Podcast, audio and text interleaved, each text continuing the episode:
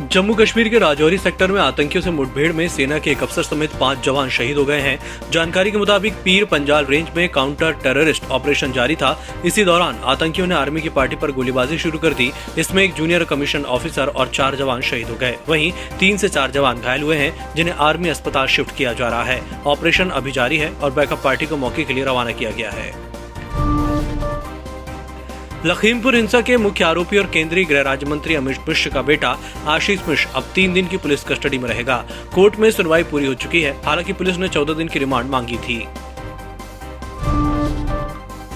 बॉलीवुड के महानायक अमिताभ बच्चन आज अपना उन्यासीवा बर्थडे सेलिब्रेट कर रहे हैं। इस खास दिन पर अमिताभ ने एक बड़ा फैसला लिया है। उन्होंने कमला पसंद के साथ अपना करार खत्म कर दिया है। उन्होंने अपने ऑफिशियल ब्लॉग पर पोस्ट शेयर कर इसकी जानकारी दी। उन्होंने कहा कि अब वो पान मसाले का विज्ञापन नहीं करेंगे।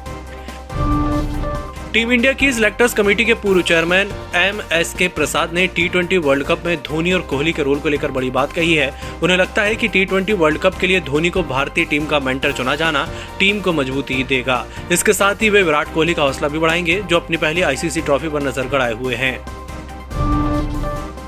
आरएसएस प्रमुख मोहन भागवत ने कहा है कि जो हिंदू शादी करने के लिए अपने धर्म को बदल रहे हैं, वे बड़ी गलती कर रहे हैं। उन्होंने कहा कि ये सब छोटे निजी स्वार्थ के लिए हो रहा है। हिंदू परिवार भी अपने बच्चों को अपने धर्म और परंपराओं को लेकर गर्व करना नहीं सिखा रहे हैं।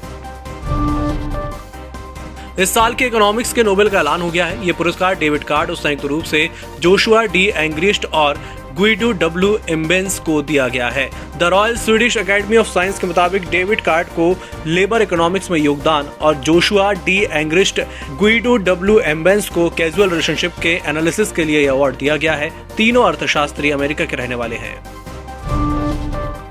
केंद्रीय गृह मंत्री अमित शाह ने सोमवार को कोयला और बिजली मंत्रालयों के प्रभारी अपने कैबिनेट सहयोगियों से मुलाकात की।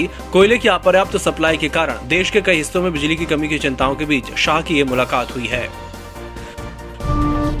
हफ़्ते के पहले कारोबारी दिन यानी आज सोमवार को सोने के दाम में गिरावट देखने को मिल रही है। वायदा बाज़ार में आज दोपहर तीन बजे तक एमसीएक्स पर सोना पैंतालीस रूपए की गिरावट के साथ छियालीस हज़ार नौ सौ बयानवे पर ट्रेड कर रहा था। यमन के अदन शहर में बम धमाके में छह लोगों की मौत हो गई और सात घायल हैं। रविवार को यह धमाका सरकार के दो सीनियर अधिकारियों को निशाना बनाकर किया गया जिनकी जान बच गई है। कारोबारी हफ़्ते के पहले दिन यानी सोमवार को निफ्टी ने नया इतिहास रच दिया। निफ्टी ने पहली बार 18,000 का लेवल छुआ।